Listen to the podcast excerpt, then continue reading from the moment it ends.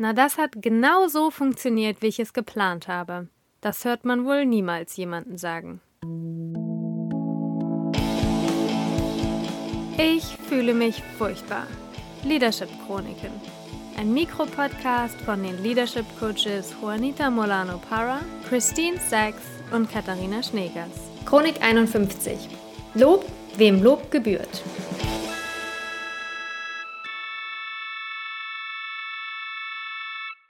Diese Chronik startet mit einer lustigen Geschichte. Zumindest finden wir sie lustig. In unserem letzten Meeting haben wir darüber gesprochen, dass wir gerne einen neuen Kollegen an Bord holen wollen, der den Podcast ins Mandarin übersetzt und somit den Podcast auch in den mandarinsprachigen Raum trägt. Jemand, der mir sofort in den Sinn kam, ist ein gemeinsamer Kollege von uns, der auch noch extrem gut Klavier spielt und künstlerisch begabt ist. Und während ich den Vorschlag machte, fiel mir ein, dass er uns dann ja auch einen personalisierten Jingle schreiben könnte für unseren Podcast, was ich eine total coole Idee fand. Während ich das sagte, sah ich, wie Christine Sachs so langsam die Gesichtszüge entglitten sind und anfing zu lachen. Es stellte sich heraus, dass unser Jingle von unserem Podcast bereits von einer gemeinsamen Kollegin, nämlich Laura Westman, geschrieben und aufgenommen wurde.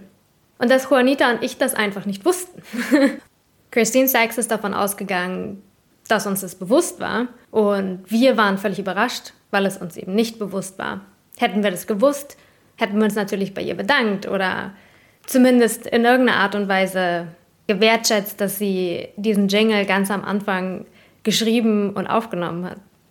Wir sprachen weiter darüber, wie stolz wir darauf sind, dass dieser Podcast aus unserer Community entstanden ist und weiter gelebt wird. Und das führte dann zu einer eher allgemeineren Diskussion über das Thema Lob und Wertschätzung im Alltag und wie schnell man eigentlich vergisst, denjenigen Lob und Wertschätzung auszusprechen, dem es auch gebührt. Wir sprachen auch über Lob und Wertschätzung in, Organisationen und Unternehmen und wie, und wie schnell das hinten drüber fällt. Und wie oft Lob eher so einen negativen Beigeschmack hat, dass man sich Lob irgendwie erhaschen will oder seine, sein, seine Verhaltensweisen darauf ausrichtet, dass man dieses Lob von seinen Kollegen oder seinem Chef bekommt. Und wie Wertschätzung auf der anderen Seite eine deutlich positivere Konnotation hat. Eine wertschätzende Kultur, die alle Beiträge der Mitarbeiter und Kollegen berücksichtigt, auf eine inklusive Art und Weise.